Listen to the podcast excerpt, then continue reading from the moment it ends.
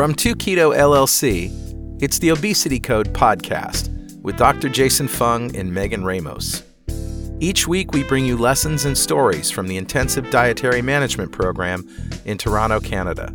I'm Carl Franklin. This week, we're talking about sugar, strategies for cutting back. The Obesity Code podcast is brought to you by 2 Keto LLC, who strives to support the low carb community with podcasts and other publications. And you can support our mission by making a monthly pledge, no matter how small, at patreon.2keto.com. Today's show centers around IDM patient Annette Demers, who, like most people, understood that sugar made her feel bad but didn't really know how much sugar, in all its forms, she was really eating. It's been part of our family for a long time. Our, we've got a, a big family. There's my two um, parents, and then there's five kids.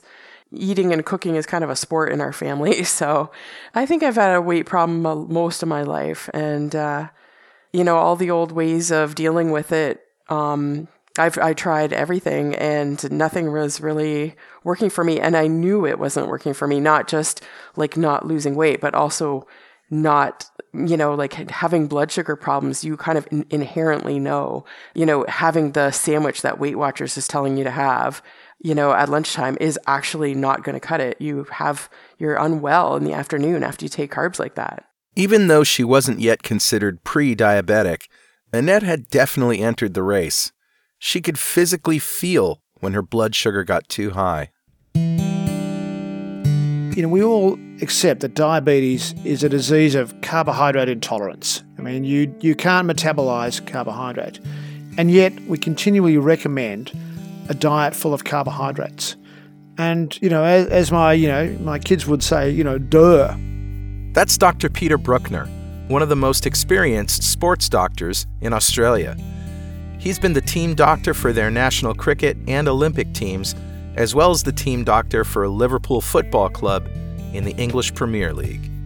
It's a sad reflection on myself and my fellow medicos that we haven't really thought this through at all. You know, it just does not make any sense at all. And you know, before insulin came on the scene back in, you know, back in 1920 odd, uh, you know, the management of, of diabetes was a low carbohydrate diet. And, uh, and by and large, you know, that was reasonably successful. You know, obviously there were, you know, insulin, I'm not saying insulin's been wonderful, especially for type 1 diabetics, it saved, it saved lives. But um, it doesn't mean that, uh, you know, you can just have as much carbohydrate as you like and then just have more and more insulin because we know that that results uh, in a lot of fluctuations in uh, in blood uh, glucose levels, and that's really the seems to be the issue. That uh, the difference you talk to both type one and type two diabetics who um, move from a high carbohydrate to a low carbohydrate diet, they uh, their blood sugar levels just level out. For many years, Annette didn't even try to address her issues. She didn't have a lot of what she understood to be health problems. And about 20 years ago, when she was in university, she started trying to figure it out. She mostly did low fat dieting and zero fat dieting. Carbs weren't even on the radar. And then, one day at work, there was a time in the mid 90s when I was at, at a workplace where I would have like a Pepsi or something like that at lunchtime, and I would be physically ill in the afternoon, like just with the shakes kind of thing. And I talked to a doctor one time about it, and they said, oh, that's hypoglycemia. Just don't eat any sugar or carbs or whatever. So, reactive hypoglycemia is a disease uh, where the blood sugar falls, sometimes to very low levels, uh, particularly after a meal.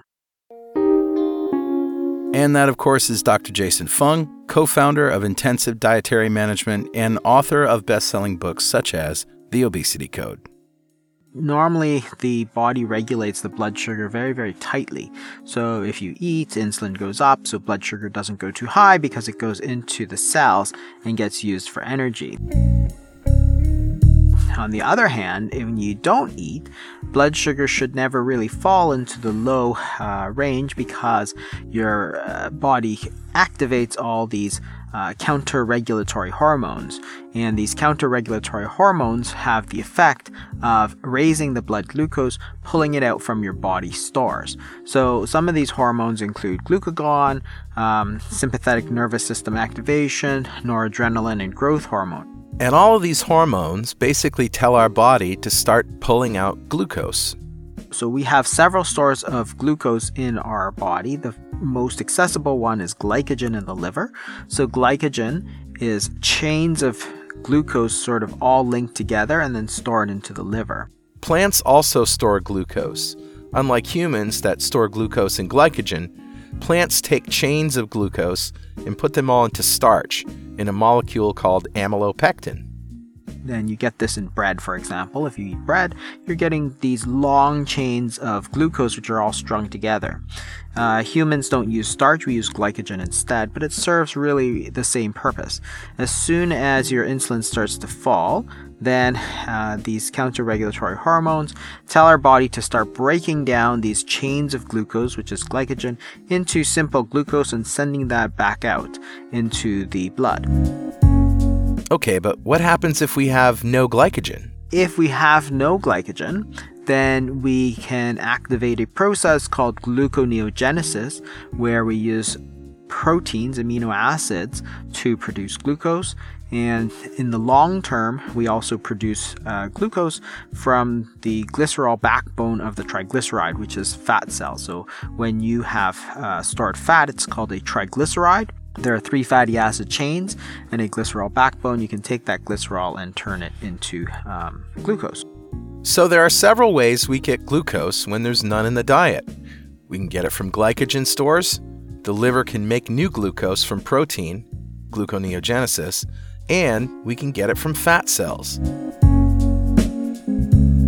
really you should never have low blood glucose unless you're on medications. However, there is this disease called reactive hypoglycemia where you eat and then a short while later your blood glucose will plummet. And it's really a disorder of uh, dysregulation uh, between the rise and fall of the glucose and the rise and fall of your insulin. This happens particularly when you're eating a lot of refined carbohydrates. The spike in sugar is very, very fast, and then it goes down very, very fast. The insulin is supposed to match that very sharp rise up and very uh, sharp fall down. When it kind of gets a little mismatched, then what happens is that glucose has fallen, but the insulin hasn't really fallen yet. So insulin is pushing the glucose into the cells when it's already too low. And then what you get is very low glucose, you get sweaty. Um, you get all the symptoms of hypoglycemia. And this is exactly what was happening to Annette.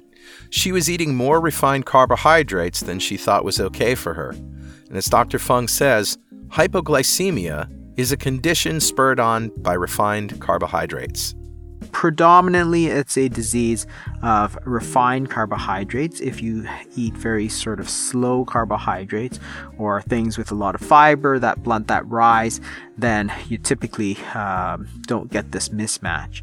So, one of the key factors in the development of this reactive hypoglycemia is the very um, quick absorption of uh, glucose from sources uh, in our diet. So, the main one is wheat and bread. So, you have to remember that flour is not a natural substance. Flour is processed from wheat ground into a very fine powder. And because it's in such a fine powder form, it gets absorbed by the intestines much faster than it normally would. This very fast rise and fall in blood glucose is what causes the problem. So, for example, you see the same phenomenon in illicit drugs like, like, cocaine. They grind it into a very, very fine powder and then they sniff it through their nose. And that the reason they do that, of course, is to get the higher high. You want that very fast absorption that you get. Modern flour mills have that ability to make uh, flour very, very fine. So, if you ever look at how big these flour particles are, they're minuscule. You, you know this because you can throw flour in the air and it basically disperses into into the air. It doesn't fall down the same way if you throw rice into the air, it'll immediately fall down. But the flour just kind of stays there in a big poof uh, because it's been ground so fine. So, as we said before, Annette understood that eating sugar made her feel bad, but she really didn't put two and two together that it was all carbohydrates that were causing a problem. So for a long time, I was eating sort of salads or vegetables or meats or whatever at my lunch, um, but still not having it on the radar that breakfast, lunch, and dinner were all going to be implicated.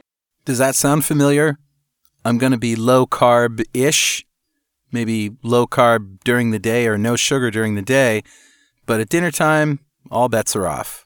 And then um, it was only about two years ago, uh, say in the summer of 2015, um, I was at my parents' place actually having another party week, and uh, I was up, I just was having a nap, and I went into the bathroom and I started having this bloody nose.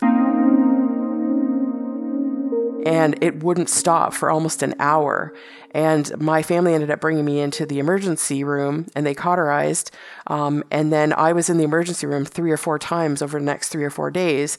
And it turned out that I had critically high blood pressure, talking like over 200. And that's when my doctor put me on blood pressure medication and said, You're pre diabetic, uh, with like my numbers were around seven or so. Um, and at that point, I said, You know, I don't want to go on any medication. Can I just see what I can find out and try some stuff? And he was like, Okay. And I'm going to watch you and we'll see what happens. And that's sort of when the journey really started.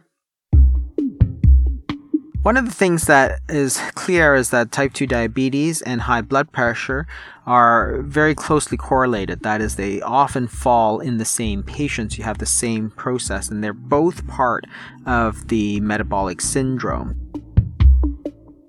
Metabolic syndrome is a condition where someone has three out of five common conditions abdominal obesity, high blood pressure, high blood sugar, high serum triglycerides, and low high density lipoprotein levels. And that, of course, was Richard Morris, co host with me of the Two Keto Dudes podcast.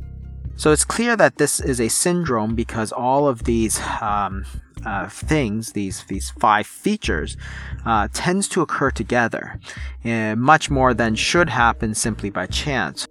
And they're associated with a significantly increased risk of cardiovascular disease and type 2 diabetes. This syndrome was first called Syndrome X by Gerald Reaven from Stanford in his 1988 Banting lecture.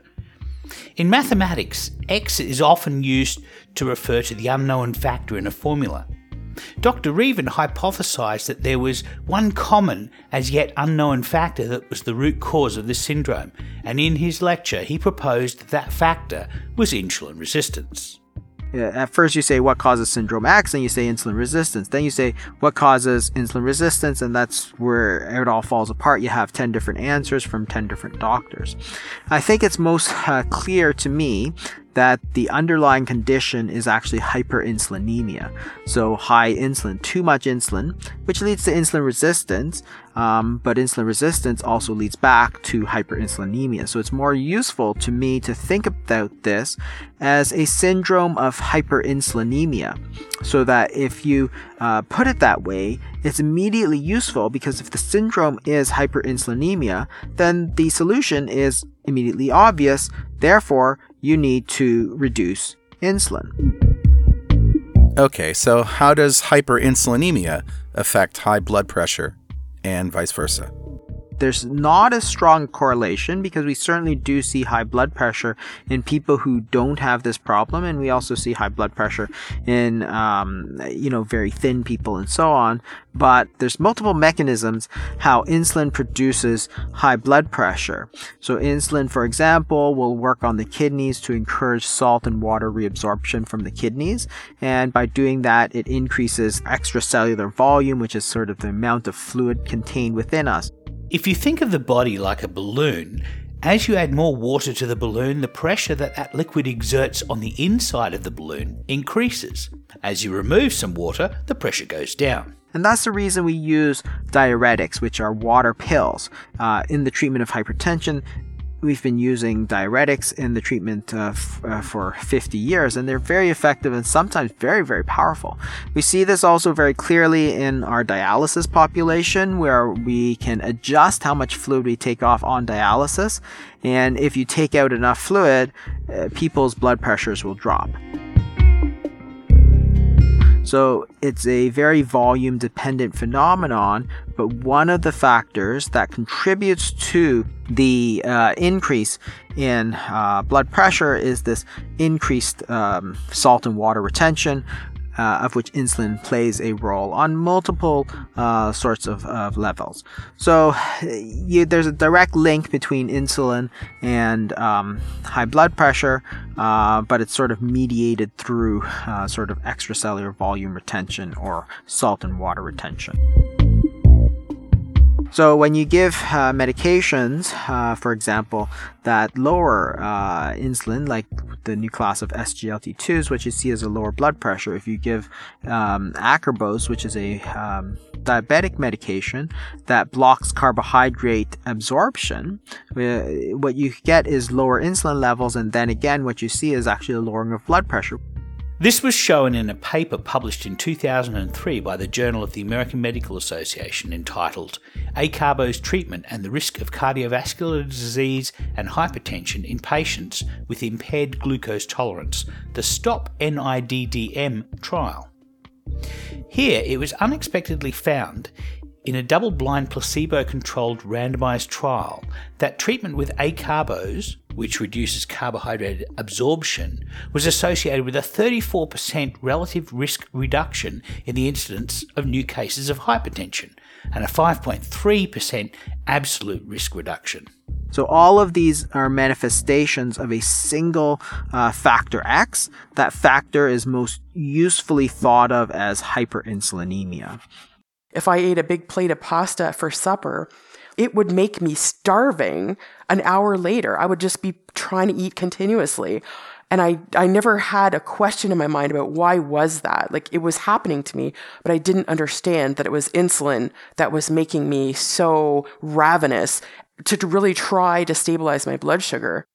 This roller coaster ride of spikes and drops in blood sugar levels occurs when people follow a diet that's high in carbohydrates and not very high in fat or protein. And that's Megan Ramos, director of the Intensive Dietary Management Program. All of our food is made out of three major building blocks that we call macronutrients. When carbohydrates are digested in our bellies, uh, they are metabolized as sugar once they reach the blood. And this is true for all carbohydrates all carbohydrates get converted to sugar. So whether it's bread or whether it's a sweet potato or whether it's a piece of chocolate cake um, or an ice cream cone, it doesn't matter. When it reaches the blood, it's metabolized as sugar. So, what happens when you eat something like pasta? And how does that make you hungry, like in Annette's case? So, pasta is all carbs. Uh, one serving of pasta is about 75 grams carbs on average. And no one really eats one serving that's recommended on the box. So, people are usually taking in two or three servings of pasta and then they're putting sugary sauces on them, really sugary, rich tomato sauces on them very often. So, is a high carbohydrate meal. So when you eat a lot of carbohydrates, it gets digested, metabolized into sugar, and then it's released into your bloodstream. So you get this massive glucose spike and then your pancreas rushes to get your blood sugar levels down. So the pancreas rushes to produce insulin and release the insulin into the blood so insulin can unlock the doors to the cells to let the glucose in. So insulin's like a key, and the insulin goes to the cell and it looks for the, the keyhole, which we call an insulin receptor. And the insulin key engages with the, the keyhole insulin receptor and connects to it and unlocks the door to the cell to allow the glucose to go in. Música So you get this sudden burst in blood sugar levels, and you get this massive release of insulin, and you get all these cells opening and swelling up with blood sugar, and then the doors close, and there's no sugar left in the blood, and this all happens very quickly. So you go from very high blood sugar levels to very low blood sugar levels in a short period of time. So when you're eating carbohydrates and you're eating them often and, and short intervals throughout the day, you're getting high and low, high and low, high and low all throughout the day. So the very first thing I did was I just took the sugar out. Like I I and I don't I've never had a big problem with sweets. Like I've never been a sweets person. I've been a, you know, a french fry eater, but I could t- get take it or leave it with sweets. So I just wholesale like cut the sugar out for the first say 5 months or so. So she cut out the sugar sugar, but not everything that contained carbohydrates. There's a lot of hidden sources of sugar. Here's Peter Brukner again. There's the obvious, you know, sources of sugar that we all realise. There's the, sugar we put in our tea and coffee, sodas, soft drinks. But there's a lot of other sources of sugar that we don't really realise. Fruit juice, for instance, you know, it has a lot of sugar in it. We always sort of, you know, when I was growing up, you know, fruit juice was something healthy, you know, and, and when you look at the amount of sugar in fruit juice, it's it's scary energy drinks. Um, you know, the buzz thing these days for uh, for young people, very high in uh, in sugar. As far as drinks go, you know, there are a lot of uh, most drinks have a lot of sugar in them. Uh, but then there are also the you know the, the processed foods. I mean, it it's something like uh, seventy five percent, three quarters of uh, of all packaged foods have added sugar. Now, the interesting thing is, if you look on the label, it often won't say S U G A R. Uh, the, the, food industry is very clever, and, and uh, at last count, I think there were sort of 58 different names for for sugar and different types of, uh, of sugar. Uh, anything that ends in sort of OSE or uh, you've got to be a little bit suspicious about. So it's being very careful. You've, you've got to look carefully at labels because uh, the sugar will be there in virtually every every processed food. So um, yeah, it's a real trap imagine you consumed an eight ounce glass of apple juice. That's Gary Taubes, an award winning science and health journalist and author of The Case Against Sugar Why We Get Fat and Good Calories, Bad Calories. So that eight ounce glass of apple juice has the sugar content, the sucrose and fructose content of about four medium sized apples. So we might have evolved to eat four medium-sized apples when apples were in season about, you know, a month or two a year but we might not eat all four at once. And if we did eat all four at once, it would probably take us an hour, an hour and a half both to eat the apples and then to digest the apples, and we wouldn't want to eat anything else. And that fructose would have to be, the, the apples would have to be uh, uh, digested, and the sugars would have to be separated from the fiber, and it would take a while for all that, the fructose in the four apples to hit our liver. Now you take an eight ounce glass of apple juice. There's no fiber involved. You can drink that in, I don't know, seconds if you wanted to, and you're probably going to drink it in minutes um, even if you're not rushing, and then that fructose and hits the glucose hits our bloodstream quickly and stimulates immediate insulin response. Actually, that insulin will start being secreted even just when we taste the apple juice or think about drinking it, and then the fructose hits our liver in a way that our liver just isn't designed to cope with. And so, the way the liver deals with the fructose, the liver cells start converting it into triglycerides, a form of fat, and then shipping the triglycerides out around the body for distribution in fat cells. And as they do this, it starts to become a little insulin resistant. So, you have this entire other chain of events that are going on, completely independent of the calories. In February of 2015, Annette read a book by Dr. Mark Hyman called the blood sugar solution. Which is a really holistic kind of approach to the sugar problem, um, whether it be the diet, the sugar, and the carbs, um, stress, um, supplements, um, sleep. There, there's a whole bunch of things that he talks about. So I started doing more of this sort of holistic implementing, and that's when pretty much all the carbs went. And from there, uh, during that first six months after I started that, I lost my first 50 pounds. So Annette cut the carbs and the weight came off. She was also eating healthy fats, not so much from meat and dairy, which she limited to having on the weekends, but from avocados, coconut oil, nuts, and olive oil. So, the one thing that I never got rid of is vegetables. So, I always said to myself, if it's coming from a vegetable, I am not going to beat myself up about it. So, I just laid on the vegetables, whether it be salads or broccoli, cauliflower, that sort of thing. Um, I was still careful with like potatoes and things like that. But for the most part, like when I say carb, I really mean bread was out, pasta was out, rice was out, but not vegetables. Um, so that was like one big proviso that I think may, I may be different than other people that you're talking with over the years. I love my green leafy vegetables too. Brussels sprouts under the broiler in a cast iron pan with salt and olive oil. Mmm. But are vegetables necessary for good health? We asked Gary Taubes if he'd ever seen science proving this. The official wisdom on this is that the essence of a healthy diet is uh, fruits and vegetables on the plate. I never actually found in all my research, I never particularly found any good science to back that up, any any meaningful evidence. But I eat a lot of green vegetables because my mother told me to eat green vegetables. So Annette was doing really well. She cut out the carbs, had plenty of vegetables, eating healthy fats. But one thing she struggled with was artificial sweeteners. I had a lot of sweeteners. Like that was how I kind of shored up my feelings of like deprivation, if you want to call it that. I really didn't have a lot of cravings or like emotional attachment to all these foods that I was leaving behind. But you still, I mean, I do have a food addiction. I know that this is true. So you kind of still need, need a crutch to kind of get you from one to the next phase, right? So sweeteners were in the equation, and I had a bit of an addiction to sweeteners for a while. Dr. Fung and Megan Ramos explain why artificial sweeteners can be problematic. In general, I don't recommend artificial sweeteners for fasting or really to be taken at all. And the Reason is that if you look at the artificial sweeteners in terms of their insulin effect, sometimes it's really just as bad as sugar.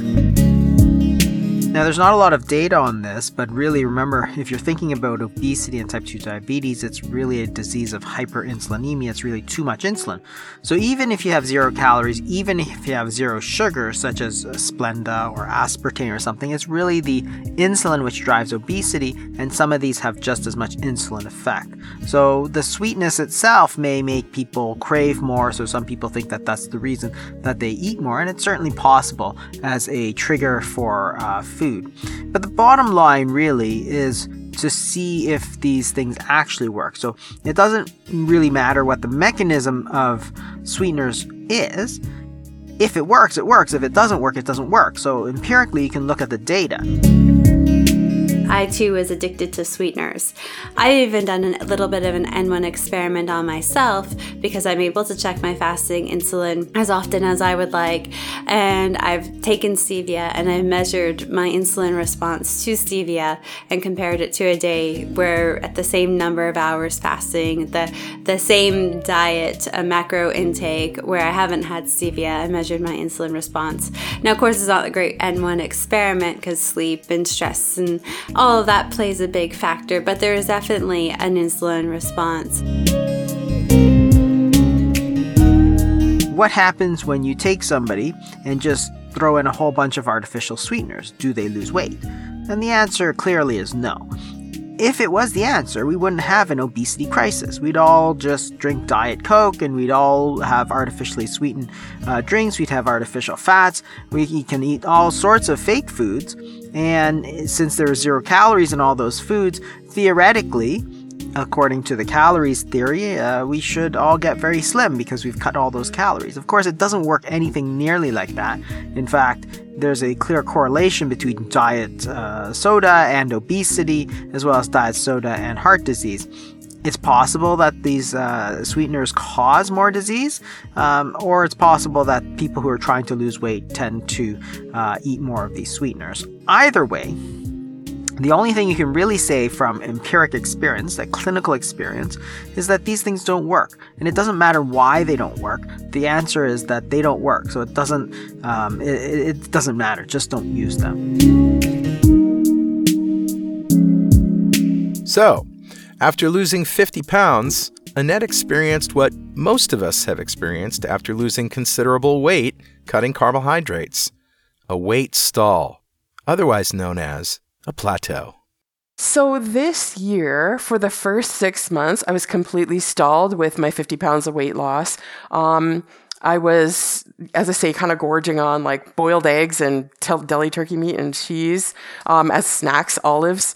Um, and I wasn't really making the kind of progress that I wanted to see. Now, my blood sugar has been fabulous. The doctor's been very impressed. I went from, as I say, like a 7 uh, A1C down to 5.3 is where I've been sitting for the past six or eight months. Women in particular lose inches and not necessarily pounds, and men lose pounds and not necessarily inches we noticed that men lose pounds and they see that on the scale so quickly. Um, but they're losing pounds pretty much from everywhere but their tummy and their tummies at first. It takes a while to really lower the insulin levels in their system and before we start to see that belly fat start to melt off. But men start losing inches around their thighs and their hips and their arms and a bit around their belly, but slower around their belly to start. Women lose inches like mad from all over their belly, their waist, their, their hips, their thighs, their arms. They're losing it all over. Um, but they don't see it as reflected on the scale. And I think this is because women, for some reason we've observed, respond a lot greater to human growth hormone production. When you fast, your body has these periods of high human growth hormone, peaking around the 72 hour mark and it stabilizes there. Women seem to utilize human growth hormone a little bit more effectively than men. Very rarely do you ever hear of a man having osteoporosis. Um, but women, because of our other hormonal issues and also because of the standard North American diet, we have real bone mass density issues. There's so many people nowadays, just over the age of 30, who have been diagnosed with osteoporosis. I actually found out I had osteoporosis the day before my 30th birthday. Talk about a birthday present for me. So, women, we utilize this human growth hormone really effectively. So, the idea is that human growth hormone goes up, bone density goes up, at the same time, you're gaining muscle mass, and since muscle and bone are denser than fat, the net result women lose inches, but not so many pounds. But, anyways, I wanted to see more progress, and so that's when I started really focusing on Dr. Fung's work about intermittent fasting. So, that was since last August or so where I really started using that. And within the first, um, say, six weeks, I mean, 20 pounds just disappeared. So, one of the things that has not been used for a long time is this um, intermittent fasting. So, if you look at the history of uh, fasting, you see that people have been doing it for many thousands of years. And it wasn't no big deal as just part of religion or as part of uh, culture or what, what have you. However, um, starting about 30, 40 years ago, uh, just probably actually just after World War II, there was this enormous push against uh, missing a meal ever and it was driven largely in part by the food companies. So um, there are these snack uh, food companies that, for example, began to get the bright idea that hey, if you're trying to sell food, it's really hard to compete at breakfast, lunch, or dinner because there's lots of people there anyway. So Cadbury in, in the United Kingdom decided that they would start um, advertising that, hey, it's a good idea to eat a snack after school or so on. The theory they were promoting was that snacking is good for you because it reduces hunger, which, so the theory goes, means you'll eat less. And gradually over time, what used to be considered fairly bad nutrition and bad practice, so for example, in the 1970s when I grew up, uh, just about nobody ate after school snacks. Everybody who tried to get one said, no, one, we don't have snacks in the house, and two, you're going to ruin your dinner, so forget it. So that was kind of that. So people ate three meals a day, and that was it. Uh, because of this sort of uh, persistent advertising to people, and a lot of this advertising is insidious, so not just ads to consumers, but also uh, sponsoring dietitians, sponsoring physicians to go out there and start promoting this idea that snacking is really, really good for you. Over many decades from the 50s down to the 80s, there's sort of this increasing idea that eating is going to, eating more frequently is a good idea. If you eat smaller amounts more often, do you end up eating less? This idea has never been proven. In fact, it's not true at all. In fact, the more frequently you eat, the more that you generally eat. And this is not really hard to understand. That's the reason we have appetizers. The, it, a little bit of food can stimulate the appetite because it gets, you know, the saliva flowing. You start thinking about food and that kind of thing. And once you start thinking about the food, then you're going to get more hungry. So this idea that you can eat a little bit, you know, cut the hunger and then you'll eat less later is really completely wrong. Like 100% incorrect. Exactly wrong. So when dietitians tell us to eat more smaller meals, doesn't that mean we'll eat fewer calories? It's the total opposite. If you eat more frequently, you're going to generally eat more, unless you rigidly control your portions. Um, but in, even then, you're going to be leaving yourself hungry, which is very difficult to do. That is, you can eat um, and leave yourself hungry, but it's not easy. It's not fun. You want to eat until you're full. So eating more frequently is a really, really bad idea people uh, started to say that, well, there's all these problems with fasting and so on. And again, without any real evidence that this was true. So you should never skip a meal, never skip breakfast, and all these, uh, you should eat six times a day. All of these ideas started to take hold until you get to sort of 2017, where the whole idea of even missing a snack is sort of makes people go into fits you know, it's like, oh my God, you missed your breakfast, you're going to die sort of idea.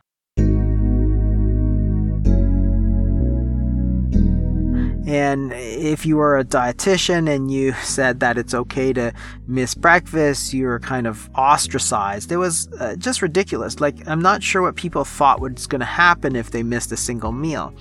Um, and the answer, of course, is nothing. So, as physicians, we tell people to fast all the time. Sure, you have to fast before a colonoscopy. You have to fast before most major surgeries and before blood tests as well.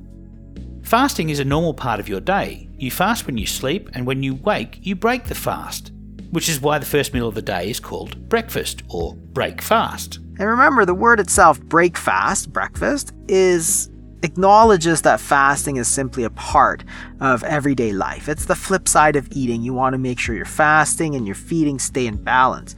Um, and, and, and this is really the idea. All that happens during your fasting is that as insulin falls, your body gets the signal to start burning some of that stored food energy. Humans store energy to be used later on as either fatty acids stored in triglycerides or glucose stored as glycogen in our muscles and liver. That stored food energy is in the form of glycogen or body fat. In either case, it's good. If you've stored too much glycogen or if you've stored too much body fat, then hey, this is a great chance for you to use some of that. That's why you store body fat, because it's not there for looks. It's there for you to use if there is no food available. So all you're doing is giving your body a chance to use the food that it has stored away from sort of previous meals. And what is more natural than that? In fact, there's nothing more natural than that. Instead, we start doing these completely artificial things such as eating six times a day, snacking all the time. All we can start thinking about is food because we're like, oh my god, I need to snack, I need to snack, I need to eat, I need to snack, I need to eat, I need to snack. And then it's like, oh hey, I wonder why I'm not losing weight. It's okay if you miss a meal, your body can handle it. Your body knows what to do with that. Will you get hungry? Yeah, you might get hungry. You might not get hungry. I'm not saying that that's not the case. But it's okay. You can handle it. So, how long can we go without eating? One pound of body fat is approximately, it's not exactly, but approximately 3,500 calories. So, for most people, one pound of fat will actually last two days. And most people have far more than one pound of fat. So you could, if you are 30 pounds overweight, you could fast for 60 days and be fine. The world's longest fast was 382 days. So there are nuances when you're doing longer fasts and so on, but the general idea is if you're doing short fasts, it's certainly less than 24, 36 hours, hey, it's okay. I guess we didn't evolve to require three meals and three snacks every day. Let's turn back the clock to the 1700s. You're a peasant, you're in the field, you're working. Uh, Do you think they're snacking six times a day? They're breaking at 10:30 to go inside, make themselves a little bit of uh, oatmeal or something, and then get back out there. No, they just worked from sun up till sundown. Uh, a, a lot of people never ate breakfast. Breakfast for many years was considered something of a luxury. It was something for the upper classes. The the lower classes just didn't didn't eat breakfast because well there was no time. Or they ate breakfast and didn't eat anything until they came back in from the field sort of at nighttime. And guess what? It was okay. And you don't have these metabolic problems because now, of course, that excess body fat is not just something we don't want, but it's also making us sick. It's causing all kinds of diseases. But the good news is that we can let our bodies simply take care of itself. We can let our bodies burn off the body fat, but you gotta let it do what it's supposed to do. You gotta use the fat, the body fat, for what it was meant for, was which is for you to use when there's nothing to eat. So don't give yourself anything to eat. Instead, what you want to think about is letting your body eat that body fat for breakfast, for lunch, for dinner. And that's the way to think about it. It it wasn't that hard. Um, it, it, there was some adjustment to it. Like for me, I was just cold whenever I would start a fasting day. Like halfway through the day, I would be freezing cold. There may be an explanation for that cold feeling when fasting, and it all has to do with brown adipose tissue. Heating the blood on the way to your brain is the job of deposits of a special tissue around your collarbones called brown adipose tissue, or BAT. This is special fat tissue that actually uses available energy to make heat. After warming your brain, that blood makes its way around the rest of your body, and so that feeling of warmth or cold may be affected by how much energy we are spending in our BAT. Our bodies continually adapt how much energy they use based on how much they have available, and it seems that heating is one of those uses of energy that is optional to immediate survival. And so when our metabolic rate drops, we feel cold, and when it rises, we feel warm. One study Jason mentioned in last week's show on non scale victories was the Leibel et al. 1995 study that showed as people restricted their calories coming in, their metabolic rate can drop by as much as 500 kilocalories. Now, fasting is not necessarily caloric restriction, but the amount of energy we have to use when fasting is based on how much body fat we have, which gives up its energy at a fixed rate according to Alpert 2005 a limit on the energy transfer from human fat stored in hypophagia. If you have 10 pounds of body fat, then you can generate 315 kilocalories per day, which would be a state of significant caloric restriction. If you have 60 pounds of body fat, by contrast, you can generate 1,890 kilocalories per day, and now we're talking about a pretty adequate amount of energy to fuel your day. This may be why some people, when fasting, feel cold. But I find it gets easier and easier. And so now I'm at the point where I can do, because I'm still on this path, like I still have progress that I need to make to get to a healthy body weight. So I am trying, you know, at least a couple days a week of intermittent fasting. And I find the more I do, like the more I can just kick right back into it, uh, get right through it, not any problems, no, no cravings, no hunger, and just be totally fine with it. One thing that's different for Annette than the other IDM patients we've talked to so far is that salt wasn't really a problem for her. Nobody's ever told me you got to watch your salt. Even when they put me on blood pressure medication, they still never said you have to watch your salt. And I'm a big salt plate person. You can ask anybody in my family. I'm a huge salt fan. Um, but at the same time, I'm not eating a lot of crap. Like I'm not opening up a can of soup for lunch and eating a bag of Cheetos and, you know, where all the salt is like just buried in those products.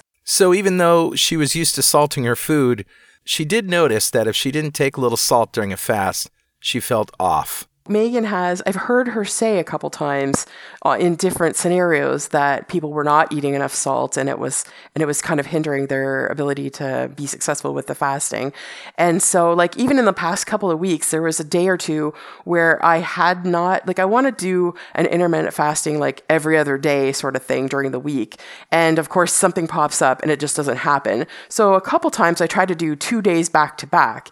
And I'm actually just breezing through days like that. But there is a point in, the, in like middle of day two where I'm feeling like something is just a bit out of sorts. And I just think back to Megan saying, think about salt. So I just take a little salt and you know what? It does fix it. Seems like we're going to end every episode with take your salt. You can't get away from it. So let's recap blood sugar, check. High blood pressure, check. But how much weight did she lose? Um, I have lost uh, exactly, almost exactly 100 pounds. Check. Oh, I love happy endings, don't you? Yet another awesome human saved by the keto fasting lifestyle. Congratulations, Annette. You rocked it. And that's our story for this week.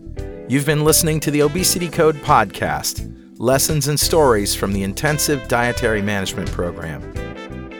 The Obesity Code podcast is brought to you by 2Keto LLC, who strives to support the low carb community with podcasts and other publications.